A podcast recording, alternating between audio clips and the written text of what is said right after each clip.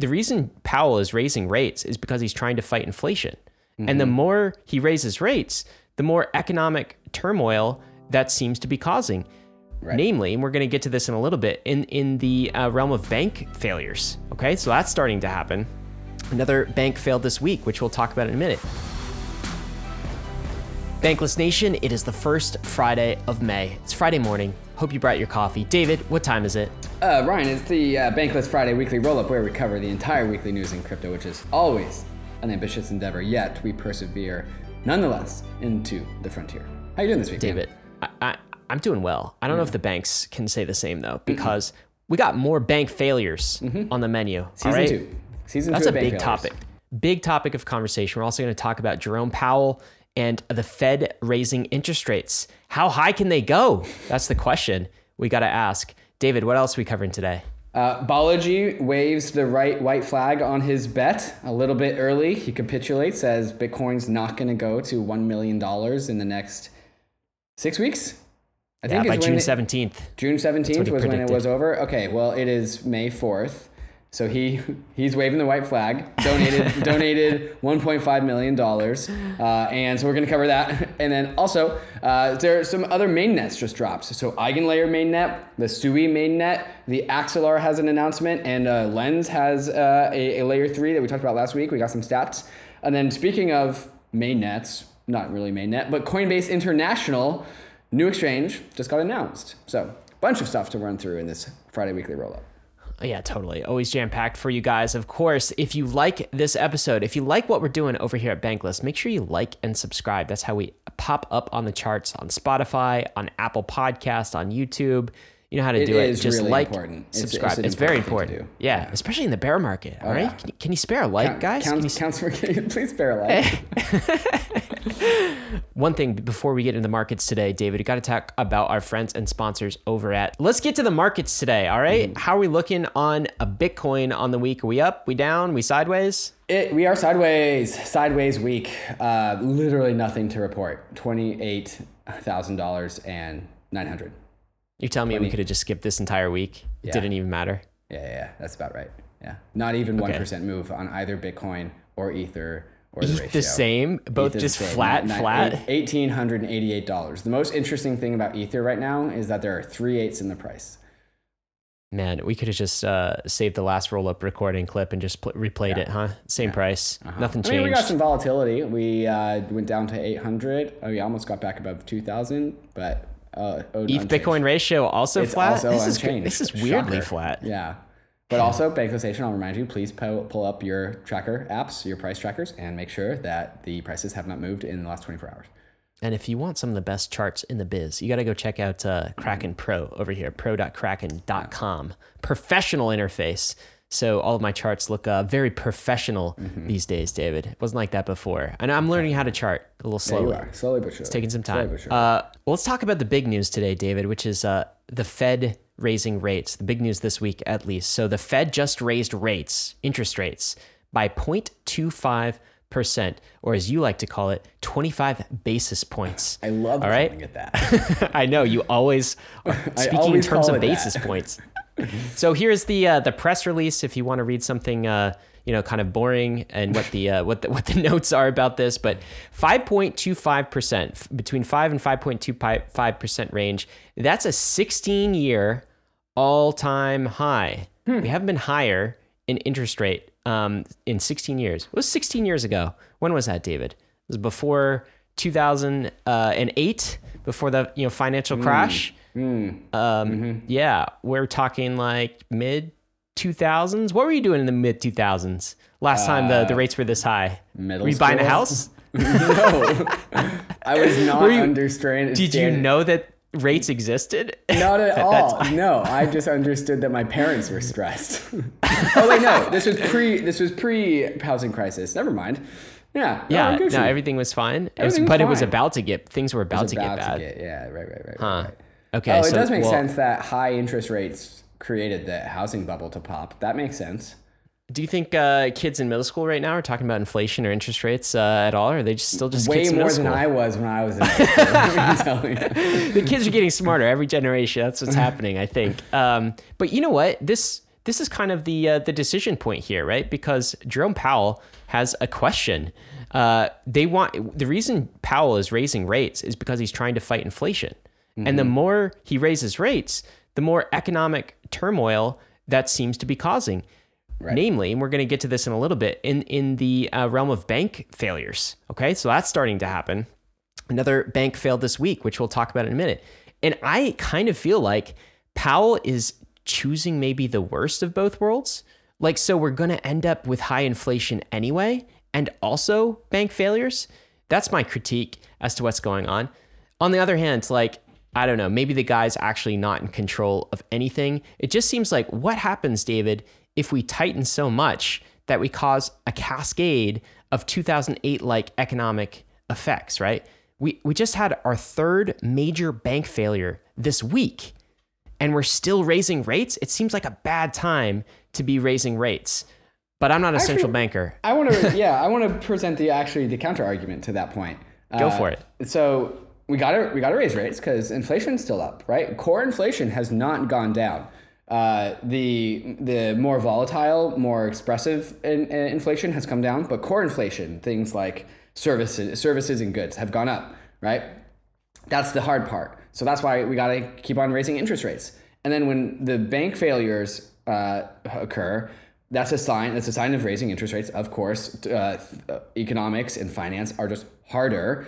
And I think that what the Fed is able to do with bailing out these individual banks as they fail is like the Fed is raising Surgi- the interest more rates, surgical, and then they are catching the distressed banks on the way down. So it's not a like an impact. They're just cradling the bank failure into the ground, and then they're letting, the and then they're failure. catching the next one, and so oh, they wow. are actually able to continue to increase rates because they are surgically catching the catastrophes that they are causing, which allows them to continue to raise rates because they're not they're they're like oh there's contagion. Go gotta go catch it, and it's working so far. So far and so far. maybe but also has a whole bunch of unintended consequences as well that we'll get to and i worry about. Oh, like, one of which is like bank consolidation into too big to fail banks so that the banking the, sector becomes nationalized doesn't sound like it's unintended that's kind of what's happening right yeah. but i do think the the the picture you just painted is what the central bankers and powell would like to have happen right right i just worry i think we're going to get there's a very real possibility david at this point we get the worst of both worlds in right. that we're not able to cradle the banks on their way right. down, but we just get cascading bank failures and also high massive high right. inflation, right? So just like, what was the point? I we don't get, know. That's the risk that we're running. Inflation, but economic deflation. Oh, that sounds awful. We'll have to see what happens. I, I, uh, we do know this. Is? That yes. is what stagflation is. That is what um, stagflation is. From the policy statement this week, anyway, the language saying that the, the Fed, this has been you know previous uh, Fed language, that it anticipates further rate increases would be needed. That wasn't in here. Right. So this does seem like this is the last the top rate of rise. Right. And it was only 25 basis points, as right. you like to say. So I yeah, guess not that big. We were hoping for the pivot the pivot Some of people were, we are no yes. longer increasing interest rates and now we're just going to hold it is not exactly the pivot that we were looking for as an industry that has very high risk crypto assets on this curve. I mean, we were ultimately, hoping for a reversal. Look, ultimately though, David, I on I want crypto to deserve it. I want our like industry to deserve it and not just be kind of a money printer hedge completely. Like I want us to provide a pure utility. I want um, the U.S. economy to be in an okay shape. Uh, and I don't want things to kind of cascade downward and you know just the casino markets to reign. So I'm not sure what the best uh, position is here, but Jim Bianco here has a different take. His take is the Fed knew the risks already of bank failures. Powell knew the risks, and he's being a careless being here. He's being reckless here. Hmm. He puts this in a tweet thread. On February 14th, the Fed board was given a presentation that went through the risks to the banking system due to unrealized losses because of the rapidly rising interest rates. It gave this example of a bank sitting on unrealized losses and particularly vulnerable. This was February 14th, mind you, before the bank failures. Um, after hearing this presentation, Powell went ahead with very hawkish testimony. That was on March 7th and 8th. The probability of a 50 basis point hike on March 22 soared based on Powell's words, and less than 48 hours later, Silicon Valley Bank failed, and the Fed backed off to a, a 25 basis point hike. The point Bianco's making here is that Powell's getting into reckless territory, right? Mm. He's making these policy decisions and then he's seeing bank failures and he's adjusting them a little, but he's still edging towards kind of the, the brink of cascading bank failures. I think Bianco's criticism is he knows this is a risky game. Why mm. are we mm. playing this game with uh, the US banking system right now? So that is the critique of Powell's actions. I guess the illustration that I gave is that oh, bank failure, Fed steps in and like cradles it on the way down. Really depends on that they fail in a very orderly manner, and I don't think that that's how fail. that works. I think uh, orderly and contagion banking crisis are not things that I would put into the same sentence. It's a little bit like the the bike wobbling downhill, you know, yeah. when you start to yeah, oscillate yeah, and it's like, okay, now now we're oscillating right here. And then it gets to a point where it's catastrophic, unrecoverable, and the bike tips over if it's going right. too fast. And that no, is no, no, the worry here. If it's going too slow. And if it's going too slow, it's because interest rates are adding friction to economic transactions. And so in order to correct for wobbles, we need it to go faster, which means we got to lower the interest rates, baby. we got to take them down. Let's get that Fed pivot going. Well, David, I think that's what we have to talk about next. First Republic bank failure, the biggest since 2008. That's coming up next. What else we got? Coinbase International launches in Bermuda. So one trad bank down, but one crypto bank up. Eigenlayer mainnet is incoming as well. The Sui mainnet as well. Bankless listener, put a number in your mind as to what you think the market cap of Sui is because that number will come later in the show as soon as we talk to these fantastic sponsors that make the show possible, especially. David, we have Bank Failure Season 2, the second biggest bank failure ever in US history, just happened this week. And I feel like people are barely talking about it. They're yeah. kind of talking about it. This is a First Republic Bank based in San Francisco, California. Pretty big, 200 billion plus in assets. So this was a big one. David, what happened? Well, I'll think I'll throw the question to you, Ryan. What happened that was different than any of the other banks? So, uh, banks bought a long, a lot of long-term dated securities, and then the Fed jacked up the interest rates, and then the bank, this bank failed just like the other ones. This one was different in that it got a $30 billion injection from JP Morgan and a number of other too big to fail banks. And then that depleted, that also ran out because customers chose to withdraw. Uh, and then eventually the FDIC said, like, man, this bank's not going to make it. We're going to throw the white flag on behalf of yeah, that, First Republic. That, I mean, that that's basically my, what happened. my interpretation of events. So regulators took possession of First Republic on Monday. Mm-hmm. Um, this is the biggest bank failure since 2008, uh, the second biggest in U.S. history. When there was a bank called Washington Mutual that exploded in the 2008 crisis. That was um, my first bank ever as a child. That was my first really? checking account. Yep. Uh, mm-hmm. Your first was Washington Mutual. Is that based in like uh, the Seattle area? Yeah. Uh-huh. Washington uh-huh. State. Yeah. Yeah. Well, so it no longer exists. Um. I'm not sure what happened to them. I'm sure they become became part of a, a, a bigger bank here. Um, but y- yeah, I think that account. It's still there. You still got it, David. I, I, think this has a lot of similarities with the first bank failures that we saw, in, yeah. including Silicon Valley Bank. The difference here is, you know, how Silicon Valley Bank, their their big kind of, uh, in, you know, uh, debt was in startups, various. Silicon Valley startups. Well, for First Republic, they were in the jumbo mortgage business. So, oh, you know, not big crypto? mansions, not crypto, big That's houses. That's not what Gary Gensler said it's another asset. Well, he he yes, he, he he'll probably blame this one on crypto too, David. Don't don't yeah, you worry. Sure Give him some time. All right, have faith in Gensler. Uh, jumbo mortgages were their shtick, okay? And so when rates were low, of course, they gave out a ton of these loans, mm. and, you know, as, as one does. And then the Fed raised rates, the value of the mortgages, the collateral went down, of course. But then also, yeah, the uh, the, the treasuries on the balance sheet also went down in value too, under par mm. value, thus making the bank insolvent. So for me, it reminds me a lot of Silicon Valley Bank. So all the lessons that we learned a couple of weeks ago have come into play here, except the asset class wasn't Silicon Valley tech companies, it was jumbo mortgages. Well, it also, it also wasn't. United States treasuries. And so I think this is probably like where the fear kind of strikes. Two, two reasons. One, we have another bank crisis, bank failure, excuse me, not, I guess a single bank failure isn't a crisis, but like all of the other banks that failed happened those numbers of weeks ago in that like pocket of time. It's all related. Now we have this bank fa- failing for the same reasons, different asset class. So mortgages, They they did they did have they did have some treasuries on the balance sheet, so that didn't help. But yes, go on.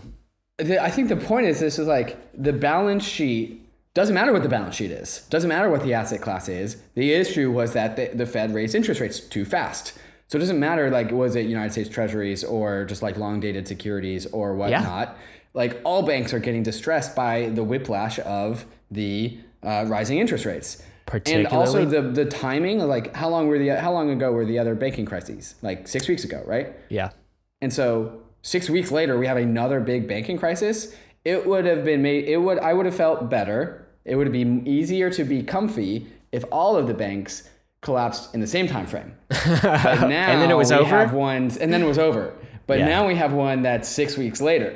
And so the question is to me that I have is like, okay, clearly the common denominator is not the asset class. This is not con- this contagion is not contained to a specific. No, it's not just crypto. It's not not, just just, crypto. Silicon Valley tech companies for sure. This is something different. This and that's the big common denominator is the whiplash behind the rising interest rates which affects all banks. And now six weeks later from the crisis we have another bank that fails which begs the question how do you know when it's over? And are is are there more shoes to drop? Are there Yeah, more I banks mean, to fail? so this and are is we at an- the beginning of this thing Another pattern here for you is another mid-sized bank. Basically, it's not one of the Right. too big to fail banks here, right? It's Right. another Silicon Valley um, bank-sized bank that just uh, went belly up. And um, yeah, so in the common denominator, as you said, is rising interest rates. So here's here's what happened: the bank failed effectively. The FDIC stepped in. Uh, that happened on Monday, and then what they do is they auction off all of the assets. So all the people's savings account in uh, First Republic, somebody's got to bank them still, right? The FDIC is not going to uh, just say, sorry, your money's gone, right? Of course, shareholders get wiped out in these sorts of situations. So that means a bigger bank has to go buy the assets, buy First Republic, so it can still say functional and operational. That bigger bank happened to be our friends over at JP Morgan, Jamie Dimon and Company. Uh, there was an auction uh, JP Morgan won the auction against two other bidders. Those other bidders were also very large banks. And so JP Morgan ended up with the $92 billion in deposits, which includes 30 billion that it and the other large banks put into First Republic to try to prop them up previously, as you mentioned, and 137 billion in loans and 30 billion in securities. Okay. So that's what they took over. So the bigger bank just got even bigger. And then the FDIC absorbed the losses on the mortgages and the commercial loans. And it also provided a $50 billion credit line. So it's going to cost the FDIC Deposit Insurance Fund about $13 billion. SVB cost 20 billion for comparison. These losses, David, what hmm. happens to them? Oh, the FDIC just takes care of them. They were socialized. We taxpayers. Right. We, like it cost us.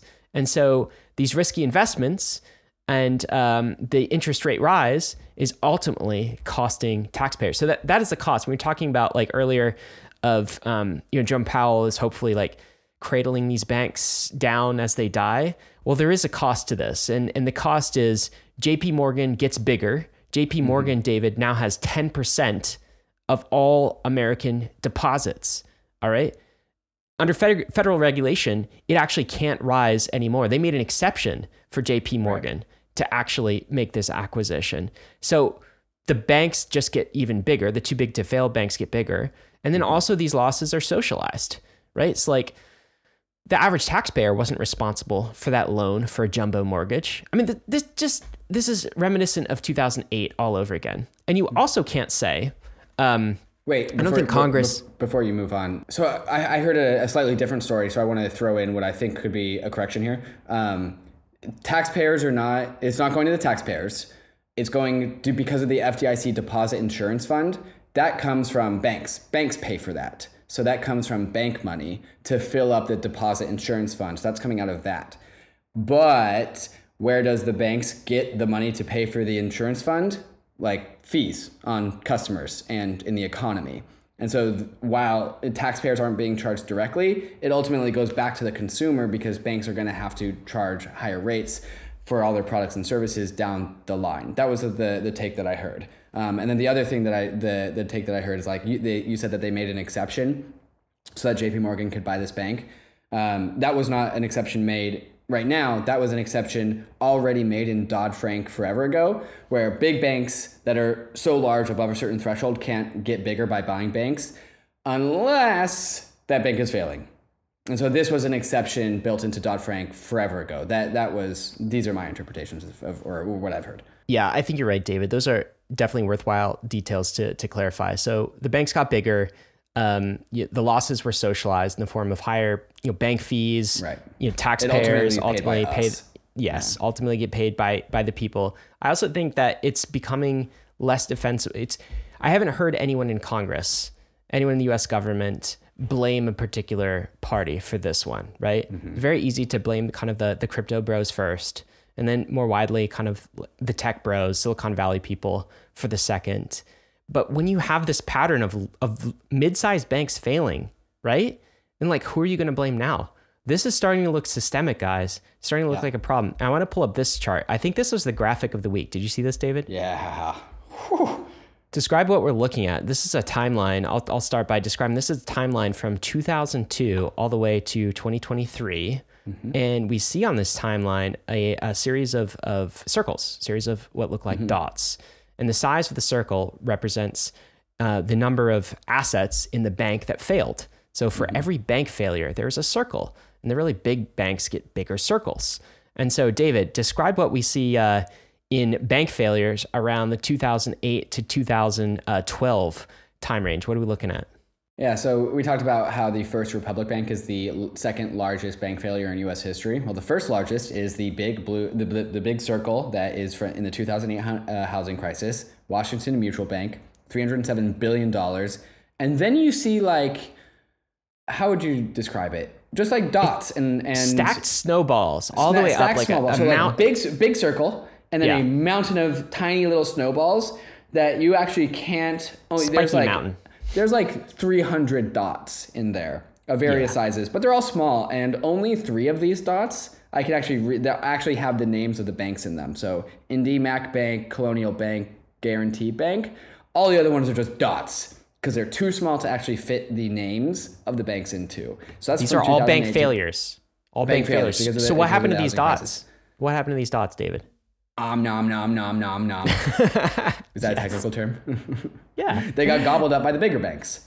Yeah. Right? And so fast forward to where we are today, 2003, there are only three big dots. First Real Republic big, Bank at $229 billion, Silicon Valley Bank at $209 billion, and Signature Bank at $110 billion. Which goes back to my question. This is just season two of the Bank Crisis TV show. How many seasons are there? Is the right side of this timeline, which we are about to go into in the 2023 2024, going to be similar to what we see on the left, but with bigger dots. Right, and look how big these dots are money already. Now. There's a lot more money out there in banks, and right, like is there like 300 dots in 2008 we got three dots.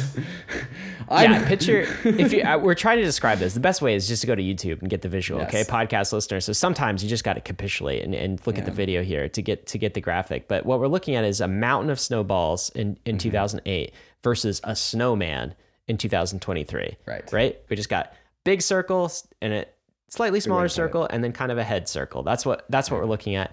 And this represents David what looks like the second, third and fourth largest bank failure in US history. In and it all succession. happened this year. Yeah. It's pretty big. Like, this doesn't look good. This doesn't look healthy. And yeah, yeah. to your question is, what happens next? Uh, David, do you want to hear Arthur Hayes' take? Hit me with it. All right. So here's Arthur Hayes. Uh, of all of the season one banking crisis conversations we had, mm-hmm. the Arthur Hayes conversation sticks out the most in my mind. Mm-hmm. And I think is maybe the most predictive of what we're seeing start to happen. And if you recall, David, from that conversation, in fact, you were on it, I wasn't. I just listened to it a couple times after that episode He basically me. predicted. okay, I, I will remind you. I will uh, podsplain it to you, David. Um, it's like he said that the midsize and small banks were in real trouble in the U.S. That they're mm-hmm. basically insolvent, but slow motion type insolvent. So he wasn't predicting that Bitcoin would go to a million in 90 days and you know massive bank crisis. He said like it could take a year or two and the Fed would have to basically step in and do something absolutely massive that would result in a whole bunch of money printing, trillions and trillions of dollars worth of money printing. So here's his take after the FRC, the First Republic collapse. A longer essay coming soon on my take. This JP Morgan First Republic uh, deal means the US regulators decided to nationalize the banking system. Nationalize the banking system. He goes on. The eight too big to fail banks are effectively nationalized because they have government guarantee on their entire deposit base. They will not be allowed to fail, regardless of decisions they make. Socialized losses, privatized gains. It's a great deal. But when called upon, the eight too big to fail banks must absorb their shitty cousins who couldn't handle the rough and tumble free market. The prodigal, equi- uh, the prodigal children's equity holders will get a zero first, but the depositors will find a new home in a safe, too big to fail bank. That bank, of course, is JP Morgan in this case. The government will provide rule exemptions and mates rates on loans, like how the OCC waived deposit concentration limits and FDIC loaned $50 billion to JP Morgan to get them to do the deal. But a deal will get done. The whole point is for the federal government to claim it isn't bailing out a failed bank, but a private company is. It's a bit of left hand, right hand, but those are the policies of the day. Just look at how China allocates losses as a blueprint for the US.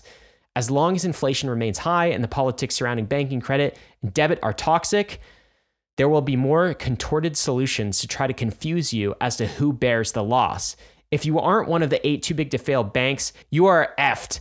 As long as inflation is sticky at these high levels and possibly rising. Today, I will choose a bank with large CRE exposure and 50% to 50% OTM puts that expire before June. This is Arthur, of course, being the trader and betting against uh, small and mid sized banks. What do you think of this idea? Nationalizing, we are de facto nationalizing Right. the US banking system. Well, it, it reminds me of the uh, article that um, he wrote, which brought him onto the podcast last time. Which the whole theme of that article is um, the destination is known, but the route is uncertain. He was actually applying it in a different uh, way, but I'll apply it here. The destination is a nationalized financial system, uh, because that is that is the era that we live in, the era of the CBDC. It becomes really easy to roll out a CBDC when there's only eight banks in the commercial banking sector. And so, like, that is the conclusion of things. A financial system that is just highly centralized, controlled with a ton of oversight and a ton of regulation because it's not hard to control things when there's only eight banks. And so, this is to me a convergence upon the, we, we talk about CBDCs and like the evils of CBDCs because it just means central control. Yeah. So, this is the convergence that we're going towards. here's the insidious thing about this too is like you heard him talk about like these contorted measures that were being made they're not going to announce that the, the us mm-hmm. banking system is being nationalized. No, there's never going to be legislation that goes in front of congress which is like check yes or no. Let's do a vote. Should the us banking system be nationalized or not? Mm-hmm. It'll happen like this slowly. And with them doing the the theater of basically we're not nationalizing it.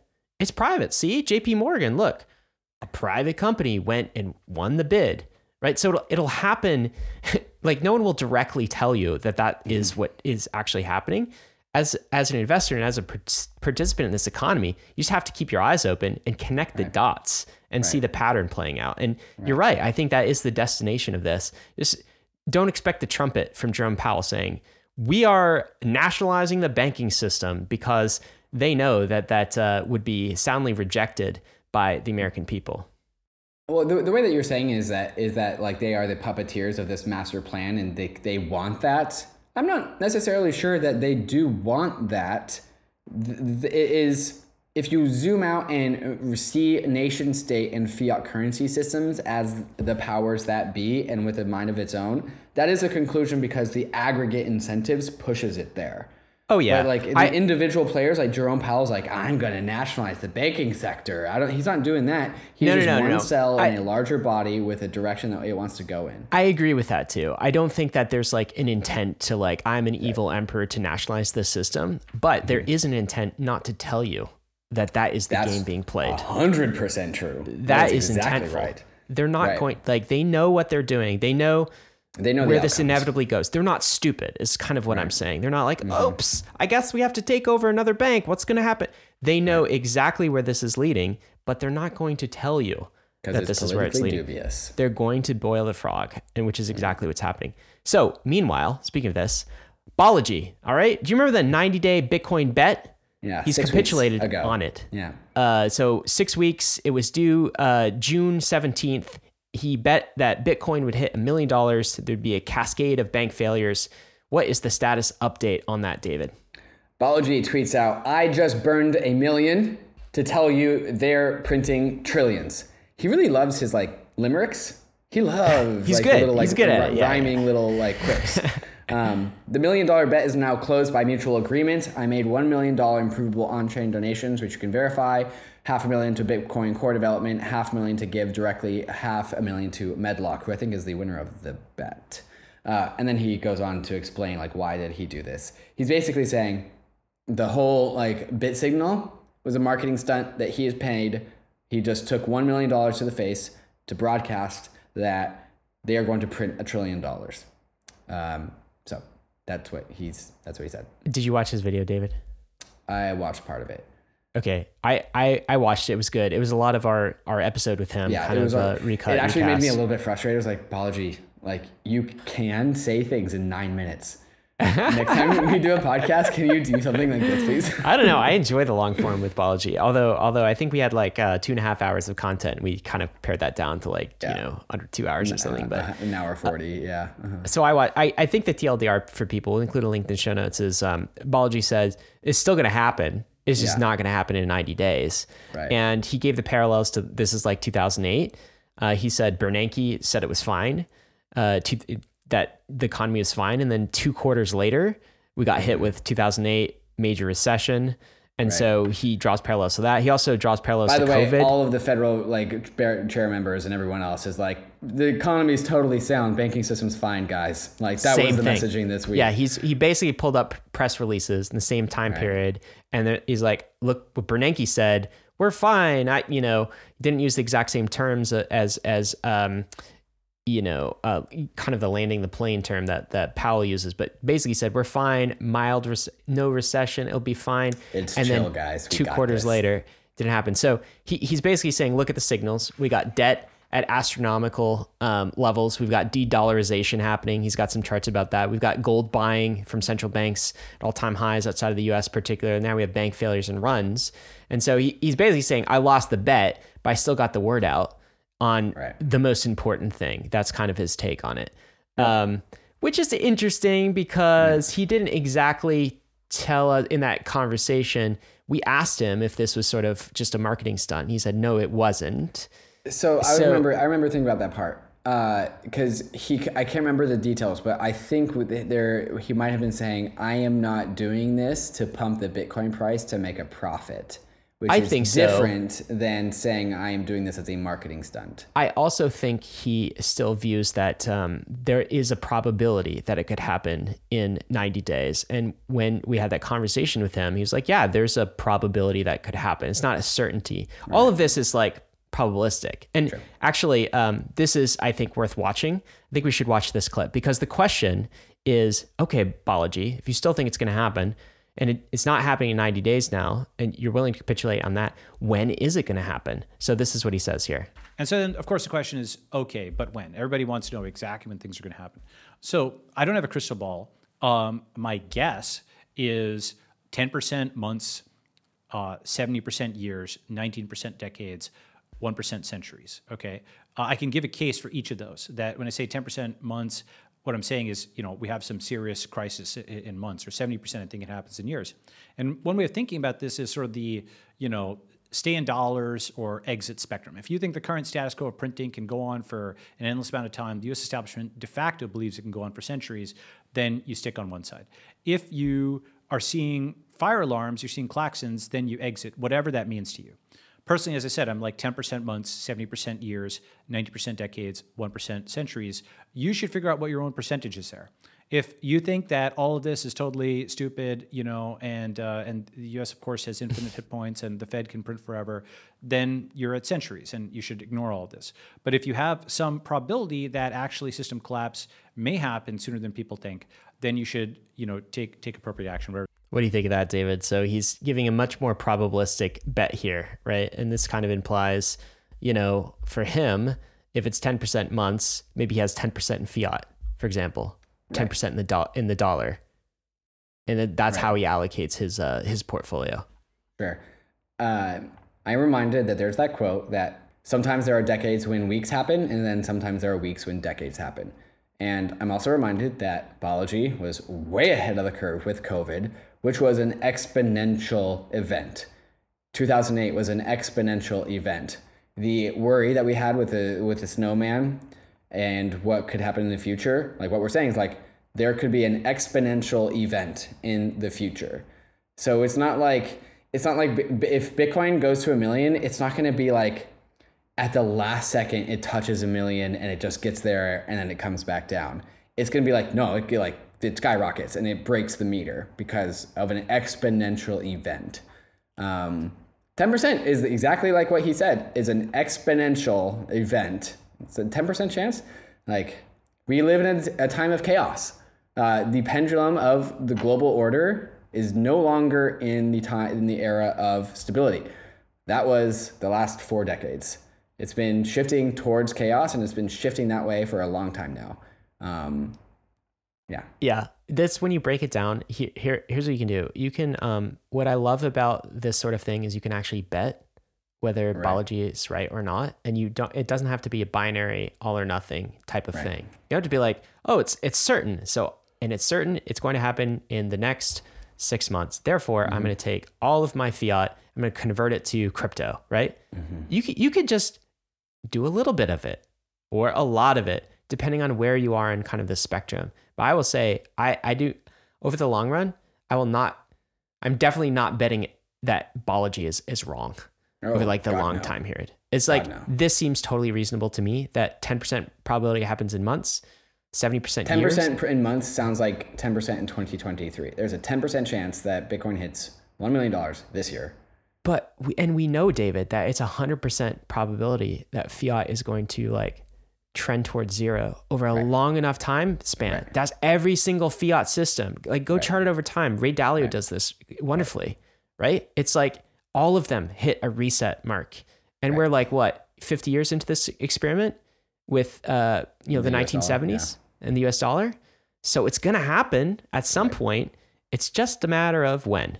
And I don't think people fully understand that. And Balaji does. So I'm glad he's getting that message out. Did you? I don't know if we have it in the agenda, but do you, the conversation of the one trillion dollar coin is back on the menu. Did you see Oh that? yes. I, I saw some of this. Yeah. This is um We got some takes later in the show, but yeah. So the the the establishment has resurfaced the possibility of minting a one trillion dollar coin. what does that tell you? I mean, I'm sure that was a snippet in Balaji's uh, video too. Yeah. I think he's brought that up actually. Uh-huh. Um, well, that's that. Bank failures, Balaji capitulating on his bet, but not really. He still thinks Mm-hmm. he's going to be right in the long term. David, talk about Coinbase for a minute. They are going international. What does Mm-hmm. that mean? The Coinbase International Exchange has launched. This is up and running, uh, offering Bitcoin and Ether perpetual futures settled in USDC with up to 5x leverage to institutional clients and people in eligible jurisdictions outside of the US. So Coinbase enters the international game. Uh, just at a high level, Ryan, like, what do you think about this? What's your take?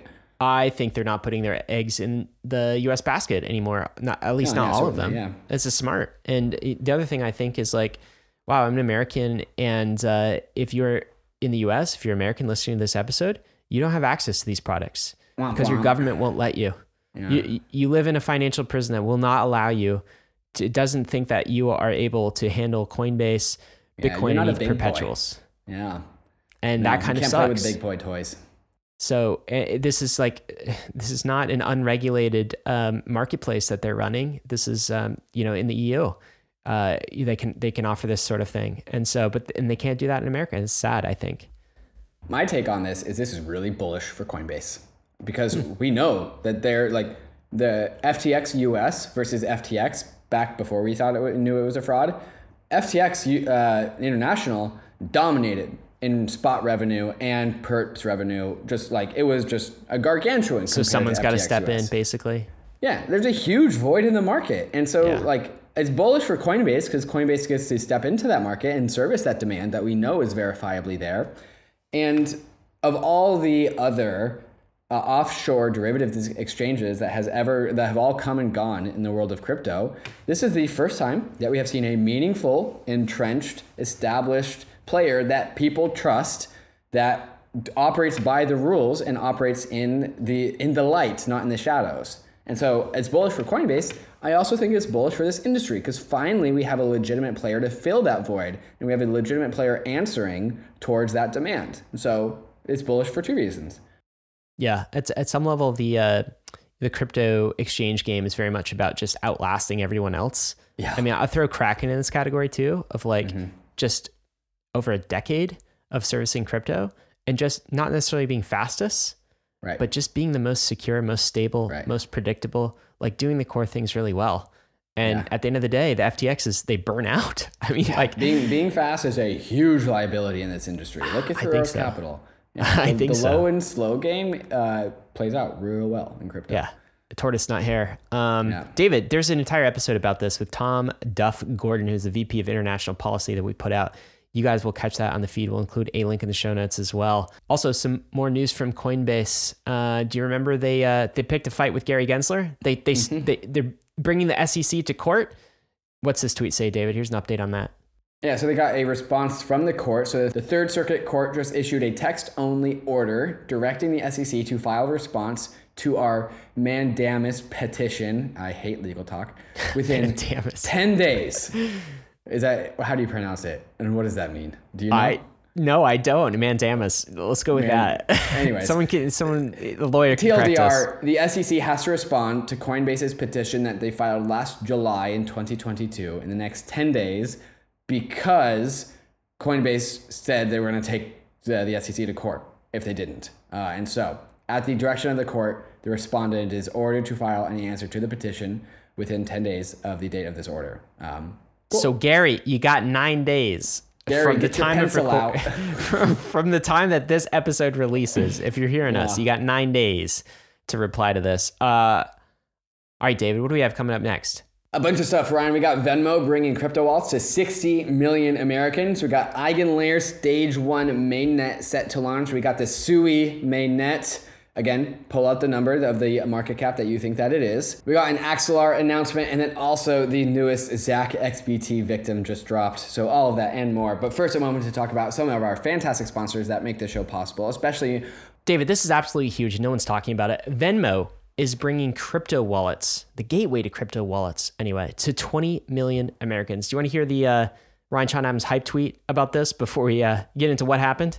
Straight into my veins, sir. All right, let's go. Okay, Venmo is now allowing its 60 million customers to withdraw directly to a non custodial crypto wallet, exit the banks, and go bankless. FinTech has become a gateway to crypto. Crypto is quietly eating the world. Just no one is noticing because it's a bear market. That's the take here. There's a lot of words in that tweet that I like, man. well, tell us what really happened. Ground us in reality. What's what's going on with uh, with Venmo when we get past the hype tweets here? Introducing crypto transfers for Venmo customers. What does that mean? The big news here is that Venmo is no longer just a place to buy crypto assets, but you can now make ledger updates to these crypto assets because hmm. these things are money and you need to make ledger updates to money because that's how money work.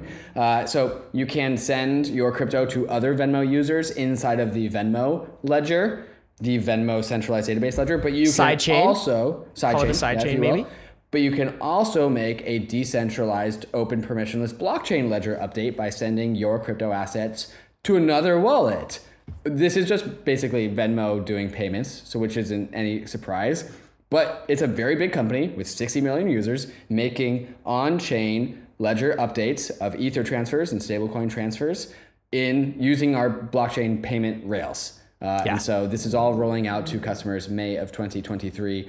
I know it's like it's a small deal because yes, we can we can now transfer crypto. We've all we've already been transferring crypto, but now Venmo, 60 million people are able to transfer crypto using Venmo. So big. I Trojan think horse. it's the big thing here is to non-custodial wallets. That's the exit, wallets, yeah. right? Like this is like DeFi mullet thesis playing out, which is basically Mm-hmm. like fintech provides a user interface for a crypto, which is more difficult, but it's all built on top of those ledgers, the decentralized ledger of um, Ethereum, Bitcoin, other cryptocurrencies, and now we can hold our own private keys. So our Mm-hmm. job, I think, as a crypto community, is to get those 60 million people into bankless wallets. That's what we got to go do next. We got to go before, do that before they work shut the gates. before they shut the gates, before they stop letting us. David, we got mainnet season here. Who's going to mainnet this week? Coming up first in mainnet season, we got Eigenlayer. So Eigenlayer has been extremely hyped. This is the topic of restaking. Eigenlayer really opened up the door to the concept of restaking, and so they are launching their mainnet stage one, stage one mainnet uh, soon. Soon TM. They said they've got over 9,000 submissions in, with interest between 0.1 ETH and 30,000 ETH to all begin doing restaking things, to restake for other networks. Uh, and so What does restaking mean for include- people, right? I'm so glad you asked, Ryan. Restaking is when you stake your ETH to Ethereum and then you stake it again. Do Double you have any- stake? do you have further questions? Okay, so does that mean I get like I could stake it twice in Ethereum, or am I staking No, it somewhere yeah, okay. else? what does that mean? So, restaking, are you familiar with merge mining? I know some listeners aren't, so I'll answer the question anyways. Merge mining is when you have an, an ASIC, like a Bitcoin ASIC, and you use your ASIC to mine Bitcoins, but you could also mine another network at the same time that operates on the same hashing algorithm. So, if you're, if you're mining for Bitcoin, but you're just doing a SHA-250, 256 mining algorithm, you can also simultaneously mine for another chain because it uses the same hashing algorithm. Restaking is the same concept for Ethereum proof of stake. So you For a stake- token. For a token, exactly. Ether. Ether. exactly. So you stake your Ether to Ethereum, but then instead of also when when you stake your Ether to Ethereum, you are signing up for slashing conditions. If you uh, propose an invalid block, you get slashed. If you missed your block slot, you get marginally penalized. There are certain slashing conditions that come with the responsibility of being an Ether holder, an Ether staker, and restaking lets you sign up for new slashing conditions for new networks, completely new networks. Another layer two, uh, an Oracle network, literally anything. Uh, and so this is why when I when I just leave it open ended and like let you stake it again, it's apparent it's an, an intentionally open ended. You can stake it to any network that needs security just by signing on for new slashing conditions. And Eigenlayer and is to like the clear- hub for all of this. You're not just signing up for new slashing conditions because that doesn't sound too fun. You're Right. you're signing up for rewards New as well. rewards. Right. You're, Higher take- you're inter- taking risk higher and rates. you're getting paid for it. Exactly. And so the risk is the slashing, but the reward is basically if you have a 4.5% um, APR Mm-hmm. on Ether staked in that protocol, you can also take that staked ETH and you can use it to secure another protocol. Now you have some risk there, of course, but then you get some reward Right. for that. So this is really cool. This is like Ether as an internet bond. I think we're going to do entire episodes on this concept of restaking the future because Mm-hmm. is that big for ETH as a, a monetary unit and also for like the entirety of, of cryptocurrency. I mean, it's going to shake everything up if this is successful, I think. Yeah, and if Bankless listeners' minds are boggled and you have further questions, I have great news for you. An article that I wrote went out on the Bankless newsletter Thursday, yesterday, at the time of, of listening, which are kind of the theme is like the big questions that restaking brings to the table, that Eigenlayer brings to the table. And so I explain restaking in further detail and I got I go through what I'm calling the restaking meta. This is a this is a big deal, by the way. I would It's like to, I would like to It's plant my flag big. and say this is a significant deal. In the in the same way that like once upon a time we had these arbitrage bots and then one of these arbitrage bots did something weird by like reordering transactions when they were proposing Oh, a block. MEV, and then we discovered the world of MEV and like our minds were blown and like, like the entire industry shifted.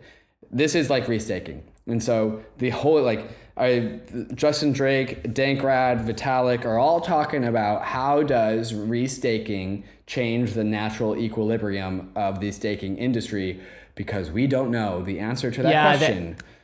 MEV E is a good analogy here because there's some good things about it, right? Mm-hmm. And uh, it increases, you know, yield and rates and all sorts of things. But there's also some scary things about it Right. in the in the way that could shake things up and change uh, protocol incentives. So we're doing episodes on this too, right? In the future, so we have uh, an episode for you. But but that was just the first of a couple of main nets. What's this one, David? Sui, the Sui network. Uh, I think the uh, the sister network to Aptos. I think these are like coming around the same time. Uh, the newest, shiniest layer one blockchain on on mainnet. Uh, so they are boasting a whopping number of 100 globally distributed validators to achieve a peak throughput of 300,000 transactions per second with finality inside of That's a lot of transactions. 480 milliseconds. So these are the numbers, the super speedy layer one.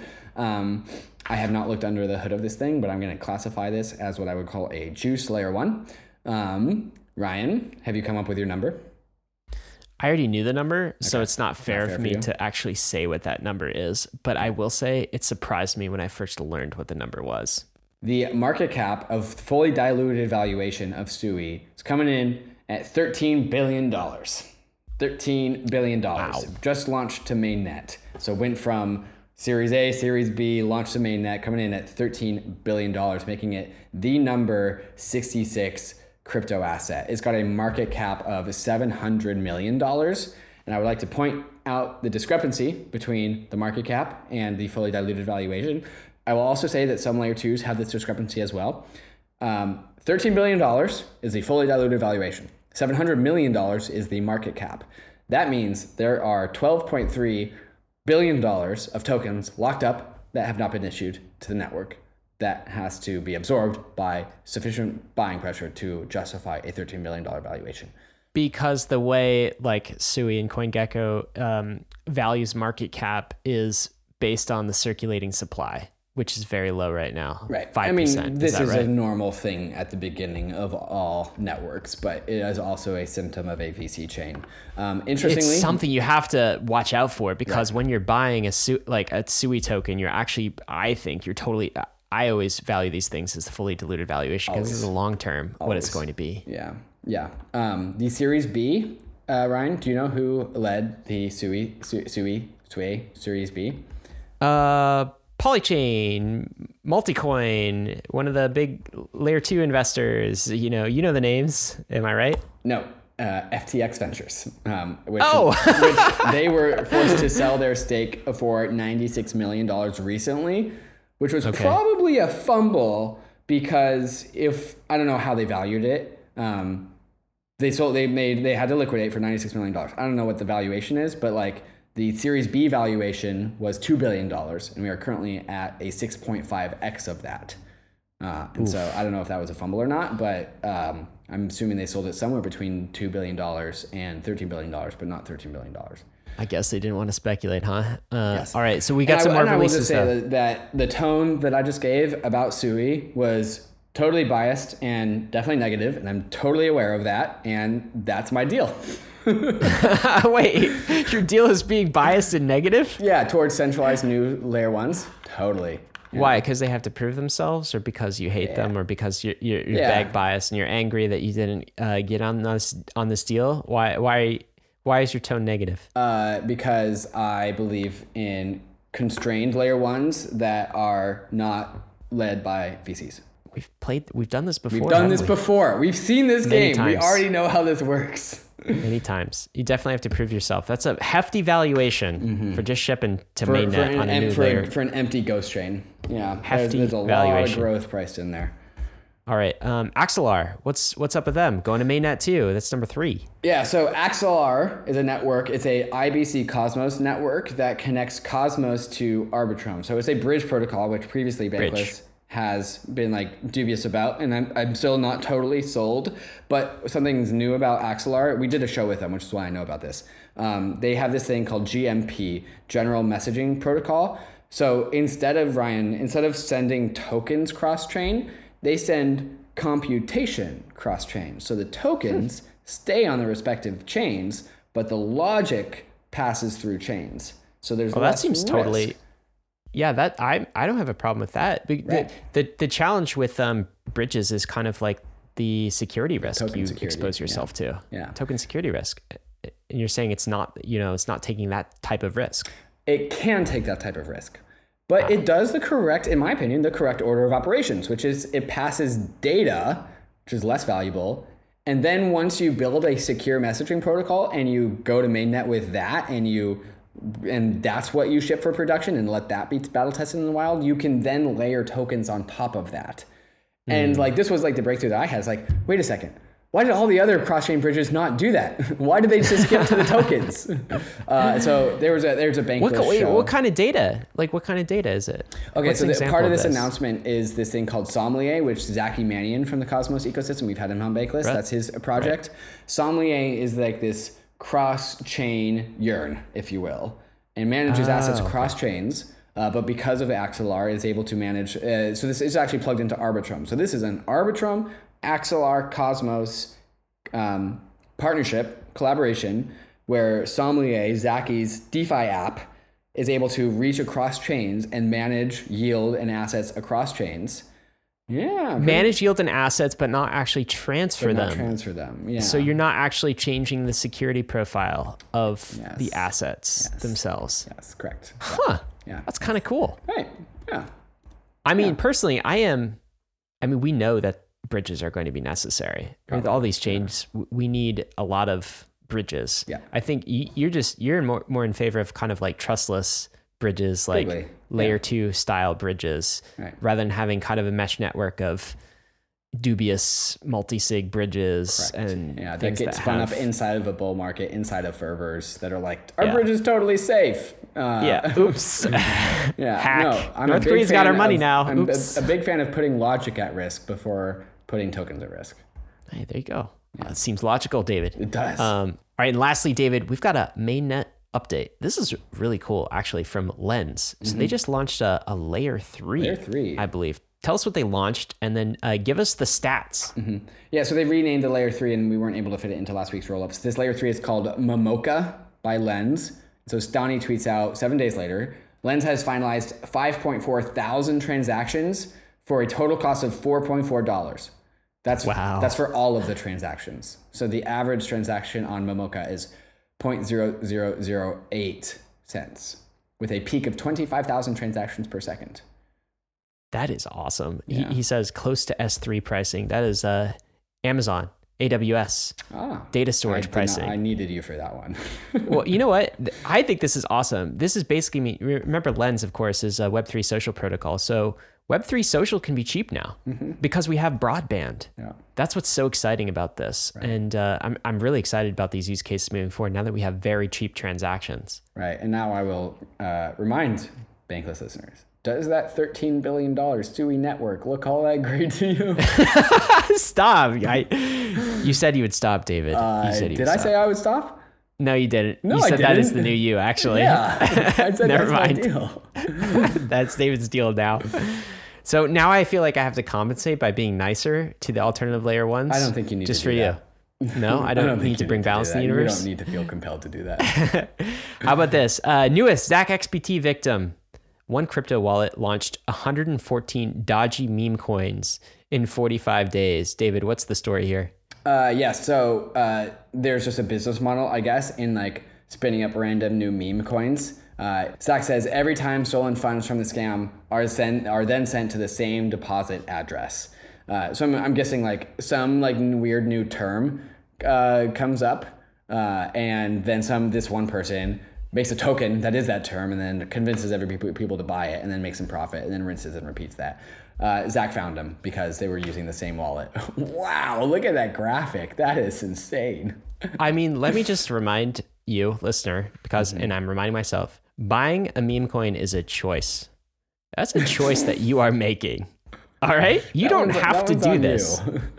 you don't have to in, invest quote unquote in crypto this way in fact Mm-hmm. like i think you're deluding yourself if you're calling it an investment Yeah. you take 1% 2% of your crypto portfolio and you do something like this totally degen that's one thing but like i think a lot i, don't understand why people are playing these games david when there's active scammers out there just stealing their money seems and yet exhausting. we continue to play them Yeah.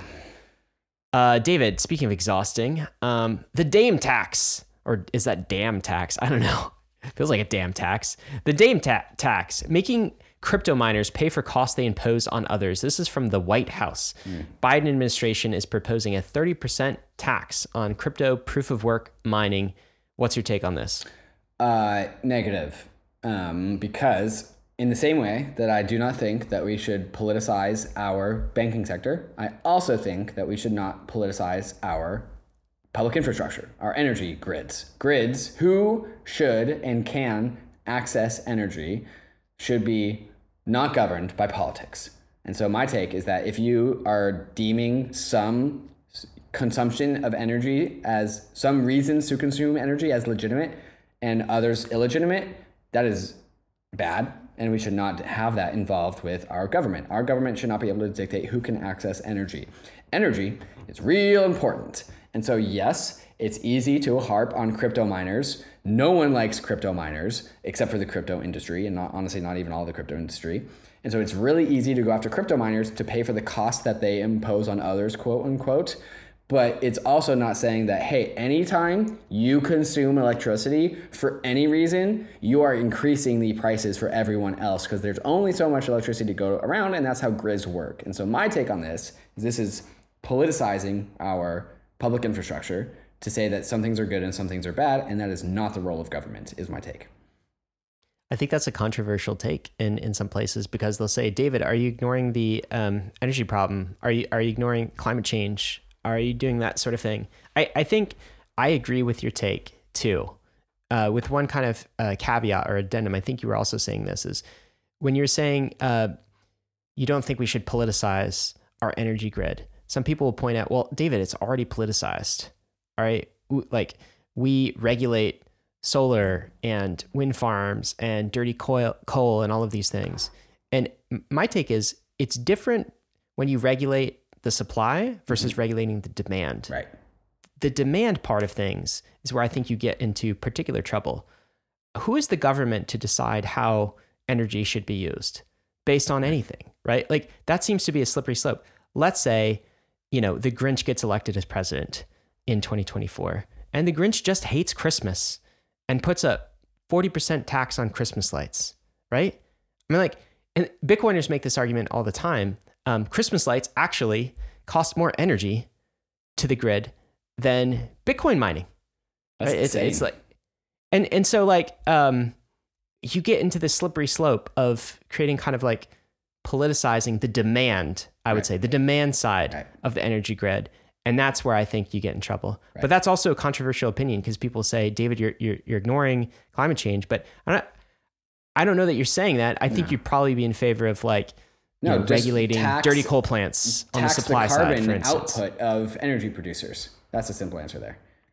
There you go. Well, that's what's happening. Biden administration unfriendly to crypto for sure. We got your jobs of the week. Even in a bear market, crypto companies, crypto protocols, everybody's hiring. We Got a lot of jobs on the board. Why don't you tell them about the first one? An investment analyst intern. What is this? Oh, I'd be happy to, Ryan. Uh, Bankless Ventures has an investment analyst intern job. Yes, Bankless Ventures. Ryan and I, if you have not heard, are starting a VC firm with our good friend Ben Lakoff, uh, and we need an intern. Uh, I think this is probably one of the sickest jobs that exists in the crypto world. So if you are interested in interning for BVC, Bankless Ventures, uh, click the link in the show notes, go to, or go to bankless.pallet.com slash jobs. And I'll be talking a little bit more about Bankless Ventures uh, and what I am bullish about. Hint, I'm perhaps bullish on Bankless Ventures. there you go. Uh, Coinbase needs a staff blockchain engineer as well, and a staff smart contract engineer, a software engineer for mobile, and a software engineer front end at Phantom. David's dancing now.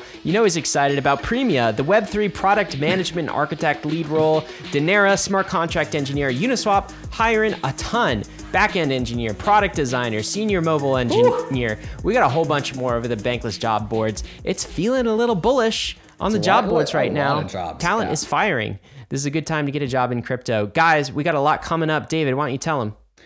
Coming up, we got the takes from the week. We got some good ones. Erik Voorhees on fire this week. Uh, we also got some questions for the nation. We got three questions from the nation we're going to run through, and then we're going to go to what David and Ryan are excited about. Hold your breath, you'll never guess. But first, I want to talk about some of these fantastic sponsors that make the show possible. Back with the questions for the week. The first one from Scotty. How bullish is 4844 for eigenlayer. It must be referring to EIP 4844. Mm-hmm. Explain that and tell Scotty why or if it's bullish for Eigenlayer. Okay, so EIP 4844 makes this thing called blob space. Instead of block space, you got blob space, which is first class blob space that is just for layer twos to put call data on. It's it's layer two block it's layer two block block space. We call it blob space because we're weird.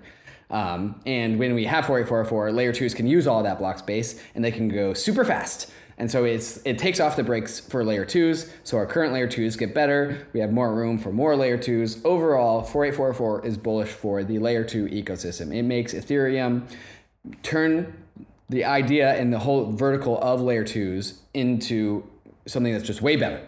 Eigenlayer, I explained it earlier. Uh, it is not; these two things are not directly coupled. They are inside of the same sector, and so they experience bullishness because both grow, but there's no intimate relationship between 4844 and Eigenlayer.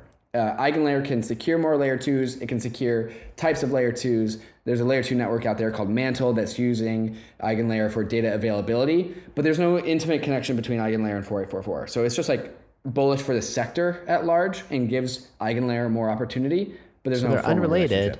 They're kind of orthogonal then. They're Eigenlayer is orthogonal restaking. is, is like actually just like they're only Completely unrelated. You're Yeah, saying they're no. They're Yeah, they're par- they're in parallel with each other. They're going towards the same goal, but Eigenlayer is not like waiting for bated breath on 4844 or anything like that.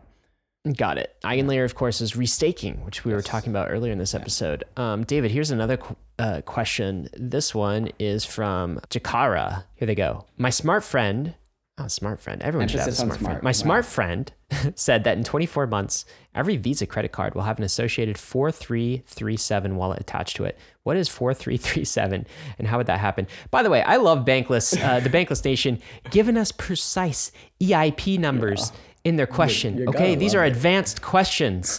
Thank you for these questions. EIP 4337. First, remind Not- actually, everyone. Not EIP 4337, Ryan. It's not? What is this? ERC. ERC. you got me.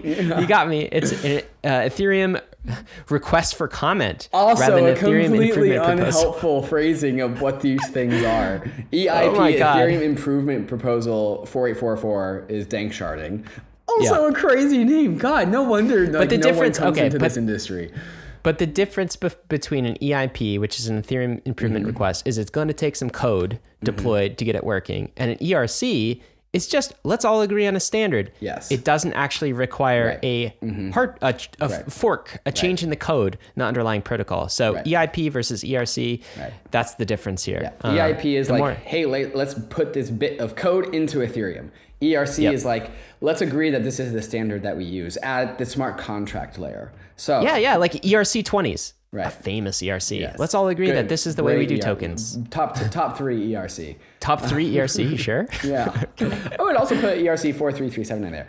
Just since we're going down this rabbit hole, we're at, we're answering questions that didn't that weren't that wasn't asked. ERC four three three seven could turn into an EIP. I don't think it would be called Hmm. EIP four three three seven, but like you could take the guts and turn it into an EIP. How a bill becomes a law? Yeah, exactly. I don't know. Yeah. Okay. Anyways, to return to the question, my smart friend said in 24 months, every Visa credit card will have an associated 4337 wallet attached to it. What is 4337? How could that happen? 4337 is account abstraction. It's a smart contract wallet. Uh, the uh, your smart friend is smart. They are paying attention. Uh, so Visa, with the leadership of Cuy Sheffield, has done like primary research and innovation into smart contract wallets using 4337 on Visa. They are pioneer, they are building out a smart contract implementation standard so that they can use it for reoccurring and uh, subscription payments on the Visa network. Um, I don't know about the idea of every Visa credit card having a smart contract wallet associated to it, but two years is a long time. Visa is directly pioneering this effort, and that conclusion would make sense. I don't have any further information beyond that, but we know that Visa is pioneering into the world of smart contract wallets. That's what 4337 is. So your smart friend is connecting some dots and perhaps knows something. Your smart friend is smart. Don't Smart know about that timeline, but this is a, a decent prediction. It's based in uh, some realities here. It's technically possible. David, you ready to get some takes of the week? Love it. Uh, we got three. Uh, number one, why don't you read this? Yeah, because you don't want to read your own tweet. Ryan Sean Adams says, You'll never get a country to adopt ETH as money, in quotes. We don't need a country to adopt ETH as money, he says. We need an economy to adopt ETH. The largest economy in the world will be built by AI agents. Oh, it's an AI tweet. It's an AI tweet. Yeah, it's an AI. They'll prefer a digitally native money unencumbered by nation states. ETH is machine money. Tell us about That's this. one. it. That's it. I mean, the tweet speaks for itself. I I, think it I think that uh, we have created a program money system that AIs are going to use, and AI agents are going to be called, become major economic players. Like AI agents are the future um, associations and nonprofits and uh, corporations. They are the A in autonomous. Remember DAOs, digital autonomous Mm-hmm. organizations? Well, we needed the A part. This is the A part. This is the autonomous part. The AIOs. basically d- wow did we just one. uh, create something here i like so i i am actually less i think it's less important to get america to put eth in its central bank balance sheet because um, the robots are going the ais are going to prefer a programmable money system that has no string that has no geographic boundaries has no strings attached you don't have to file in delaware for this thing you spin up private keys at a multi-sig and you got a dao cooking right like robots aren't going to be able to get bank accounts. They can on Ethereum. All right. Now, hopefully that this all goes well for us, David. I know we've been talking about AI alignment. That's don't a open up separate the AI issue. rabbit hole. Don't don't do it. Not going to do it. ETH is machine money, though. And by the way, when I said this, um, people are like, "You're changing the narrative already." I thought it was ultrasound money, and people are like, "Oh, this is you know world computer to ETH is machine money narrative switch." I will remind people again, like What? like No, the all of those internet, go together. they all go together. Like the internet, there are many use cases of the internet. The internet's just email. The internet is like just e-commerce. I mean, how like of course these are all narratives of the internet. It's like Ethereum has many narratives. Of course it would. It has many use cases. That's a strength. Uh, and by the way, ETH being machine money makes it even more freaking ultrasound. Okay, Right. ETH that means is ultrasound AI money to pay for computation on the Ethereum world computer. Why is that hard? So hard to understand. I don't, I don't know why it's difficult, but anyway, uh, that that's the take, David. Um, let's get to another one. This is yours. Can I read it? yeah, but this is just Ryan and David read their own tweets. Wow, wow, we've gotten uh, you know, But mine's cringe. three We're just tweets, reading our tweets you back and forth. three. Okay, no problem. David Hoffman uh, goes, We should create an Anon account so I can read your tweets without really reading your tweets. Open money systems are public goods. The unit of account of money is a public utility. When EIP 1559 burns ETH, it's growing the value of a very widely distributed public good. EIP 1559 is a public goods mechanism. Man, your brain was thinking about money as well this week. And ETH. Yeah, yeah, yeah. yeah. Uh, what do you mean by this? Hang on, you got to read the other two tweets. I'm not done yet. Oh, there's more. Yeah. Normalize thinking of money systems as public goods. We easily understand what happens when money systems break down due to currency devaluing. We should understand that increasing the value of money is something universally beneficial to the money system. How much investment and reinvestment has Ethereum received from ETH appreciation? How much has been donated to public goods because ETH went from 80 to 4K? How many startups and jobs have been created due to the Ethereum wealth effect? ETH is the most important public good. So this uh, this was inspired by Hayden Adams' recent tweet about how we should redirect EIP 1559 ETH burning away from burning ETH to public goods. And I'm like, Hayden, no, don't do that. We've already A, we've already had that discussion. B, stop thinking that it's not already doing that. Burning ETH is the most credibly neutral thing to do, and it's also contributing to public goods. The money that invests in this entire economy. That's my take. I get it. I get it. Good take. Here's a take from Erik Voorhees on a headline that he's reading from a news publication saying a trillion dollar platinum coin could save the US from economic catastrophe in less than a month. It would be fast, legal, and no bigger than a regular coin. He goes, Erik goes this. Thank God it would be no bigger than a regular coin. what does that even mean? What is this headline? A trillion dollar platinum coin. This is a real thing. And it would be fast, legal, and no bigger than a regular coin. Yeah, just the idea of like it's really important that people know that it wouldn't be bigger. like and and we're not gonna waste any more metal printing this one trillion dollar Wow. What would I guess people are thinking it's like you know like a dinner plate size Right, coin because it's yeah, worth a trillion dollars. Do you need multiple people to hold the trillion it. dollar like platinum? How heavy is it? What's it made out? Oh, it's made out of platinum. It is They're made out of really trying to make this out of platinum. What's the point Why? of using a What precious metal? point? Because like, how, What how is mu- the point? Unforgeable, David. You can't forge it. Why not? You can print Why it. not print it on paper?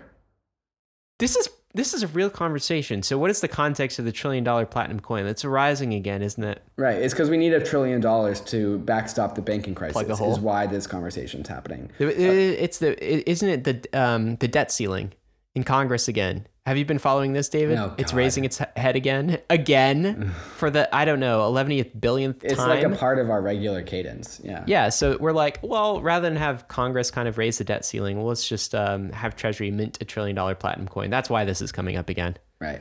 Uh, I will. So for Bankless listeners, there is a uh, moment of zen, which is Erik Voorhees being a stand-up comedian unintentionally.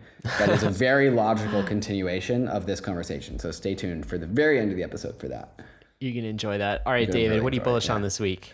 I am bullish on Bankless Ventures. Woo! Hey. So Ryan and I and Ben Lakoff are raising a fund. Bankless Ventures, $30 million early stage fund. The, the, the line that I like to give is Bankless Media, the podcast you're listening to right now, teaches you how to explore the frontier. And then Bankless Ventures gives you the money you need to establish a settlement out there on the frontier. Uh, and so uh, we talked about this a while ago when CoinDesk broke the news before we were really able to like talk about it now. Uh, but I wrote an article on Bankless, bankless.com. You can find it. It's called "Why We Are Launching Bankless Ventures." Puts some of the backstory and the ideas and the thesis behind Bankless Ventures. Um, people are asking me like, okay, like what, what what's the what's the thesis behind Bankless Ventures? Like what, what's the deal? And the thesis is that Ryan and I have really good deal flow, and we're putting it all into Bankless VC.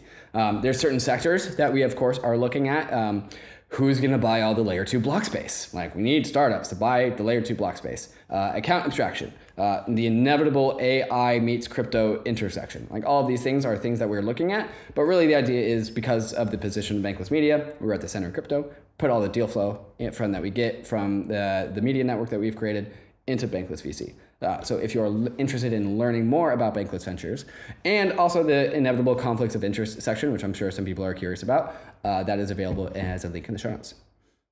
Yeah, and we got some cool advisors. Justin Drake uh, coming aboard for this. Anthony Sassano, and I, I heard you uh, pitching startups to come contact us as well. If you're building something really cool in crypto, get in touch. Yeah. Um, uh, we are mostly full as of fun, but if you are interested in being an LP, that window is still open. True, credit investor, all that jazz. Uh, Gary made us do that part, the accredited investor part. I know, sad. It's sad. It is sad. Uh, Ryan, what are you bullish on? I am bullish on another accumulation opportunity for uh, Ether, that asset we've been talking a lot about in the show. Um, it's low. I think ETH, the, the price of ETH is low relative to its value. Maybe it's kind of like fair cheap? market value. Yeah, I mean, I was just looking at, you know, that website that lists all the um, the assets, like worldwide assets. Do you know uh, Home Depot, the company, Yeah. is worth more than all the ETH in existence? That's right not now? right. David, is Home Depot stock ultrasound? Is it burning? Okay. Like, is it like the cornerstone of the internet financial system? Can Home Depot stock be restaked to secure other decentralized? I'm just like, it's silly when you zoom out and you look at this context. And um, yeah, ETH is in one of those places again. It's pretty close. I, I'm not going to say it's exactly how I felt about this asset in like um, 20, I would say 2019, end of 2019 and early 2020, where it's just like, oh, we're definitely coming back. We're de- like, look at all this stuff that's being built. And we went on kind of basically like a, not a rampage of like, ETH is undervalued. ETH is Right. like, it's undervalued. Hello, it's undervalued. I'm not quite there, but I'm getting closer. I mean, Home Depot, David. All right. The when Ryan in eight to twenty years, when Home Depot stock becomes a security token on Ethereum and also collateral inside of Eigenlayer, I'm gonna come back and be like, actually, you can restake Home Depot. Yeah, you know what though? What's cool is um, these there's accumulation opportunities where pe- other people get a chance to get on board into crypto, and I'm so glad we had we have these.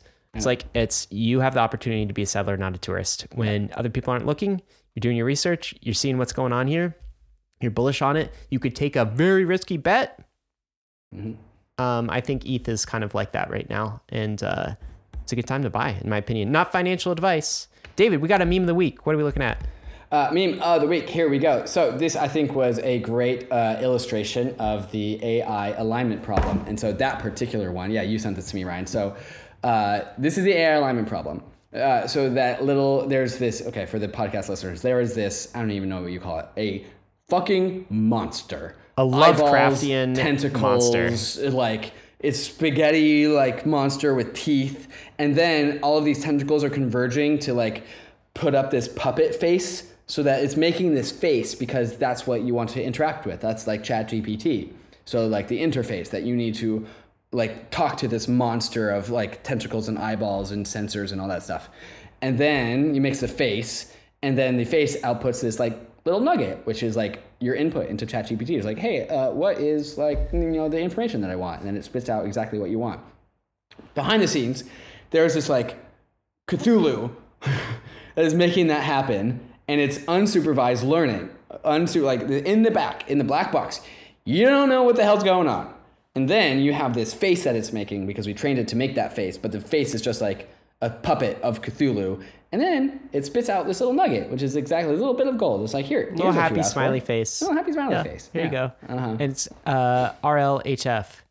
So reinforcement learning with human feedback. That's Yeah. how it kind of learns. That's a smiley face. Right. Uh, David, I thought memes were supposed to be funny. This is making me Yeah, sad. this wasn't a meme. This was a rug pull. This was uh, education about the alignment. Okay. problem. Yeah, this is us I mean, turning into an alignment podcast. I hope this is not true, is the bottom line, right? I hope this is just an artist rendition and we need to work to make it not true. But the truth is, the truth is, from everything that we've done so far in this uh, AI alignment series, is we have no idea the nature yeah, we of don't know this what's back there. thing that we've built. We don't know if it's a Lovecraftian monster Yeah. or if it's just a friendly unicorn or if it's a zombie that we can kind of like train it to do what we want or whether it's some kind of like an early stage consciousness like we have no idea Right. and that is the scary All of part the here. above. Yeah. So Ryan, here at um, uh, Montenegro, I've done two AI conversations right now, uh, which I'm gonna uh, throw over to the podcast editors and underhand to you. Um, the line that has stuck with me, which I did a, a full length podcast with this guy, um, where uh, the reason why AI alignment problem is an issue is because it is simply a reflection of human alignment. As in, when we look into that black box of AI, we don't understand what's going on, and then people see doom and people see misalignment, it's because it's actually not a black box, it's a mirror. And we are looking back at ourselves and be like, man, that's a human problem, which the monster is us the monster is us, which does not make me feel any better. on that note we should get to the moment of zen uh, david tee it up for us Laugh much more. Yeah, tee this up for this is Erik Voorhees Mm-hmm. giving a speech as part of a debate, a classic speech uh, from 2018. I think you're going to enjoy this. Got to let you know before we fade into that risks and disclaimers. Of course, none of this has been financial advice. Crypto is risky. You could lose what you put in, but we're headed west. This is the frontier. It's not for everyone, but we're glad you're with us on the bankless journey. Thanks a lot. Next, let's discuss why fiat is bad money. Why should we care about cryptocurrencies and their attributes when we already have fiat? Fiat works pretty well, right? It's got pyramids and government buildings printed on it, so you know it's valuable. also, it is backed by paper. Paper can be burned if you're cold in the winter. There's its intrinsic value. Try that with gold. But a skeptical observer should know that fiat money is an absolute scam and something altogether inappropriate for an ethical market based society. As I like to say, you cannot have a free market when the most important good, money itself, is centrally planned and controlled. Fiat money and a market economy are mutually exclusive concepts. Like oil and water, they can certainly be mixed up together when force is applied, but they will naturally separate and dispel one another over time. Indeed, the average lifespan of fiat is less than 50 years. The US dollar only became fiat in 1971. That's less than the length of William Shatner's career.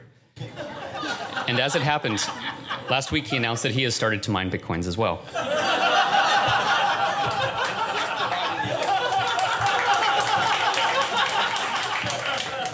Regardless, when examining its specific properties as money, most ways fiat is unimpressive. First, it is not scarce.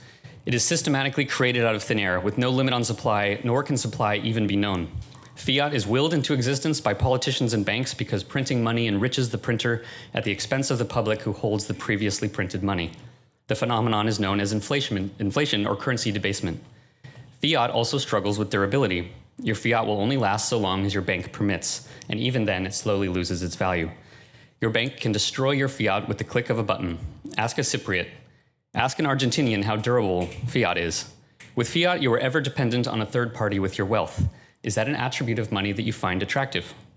Some people are comfortable with it because they trust their government, but requiring trust in politicians seems a poor foundation upon which to build a prosperous society. Finally, fiat is not nearly as portable as Bitcoin. Try to send an international wire right now. You can't because it's after 5 o'clock.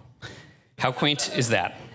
You can try tomorrow morning as long as it's not Sunday because apparently God doesn't want you to use the financial system on the Sabbath. but even when successful, you'll discover it takes three to five days for your wire to arrive. You often have to physically go to the bank to do this. You have to fill out a form on paper while someone making $15 an hour takes that info and types it back into a computer. Why do people put up with this nonsense? Indeed, it is faster to strash, strap cash to an anvil and FedEx it to Tokyo than it is to send an international wire. Do you really think that that system is going to outcompete Bitcoin in an open marketplace? And you can only send fiat if you have permission. Try to send it to a family member in Russia, you'll be censored. Want to donate to relief effort perhaps in Venezuela? Too bad, you'll be censored. Are you sending a suspicious amount? Your payment will be blocked and you better get ready for questioning or outright confiscation.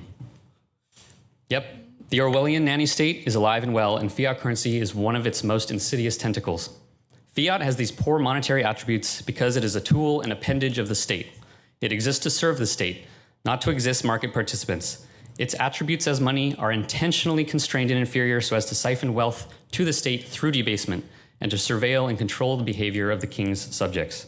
Remember that fiat means value by decree, not by merit.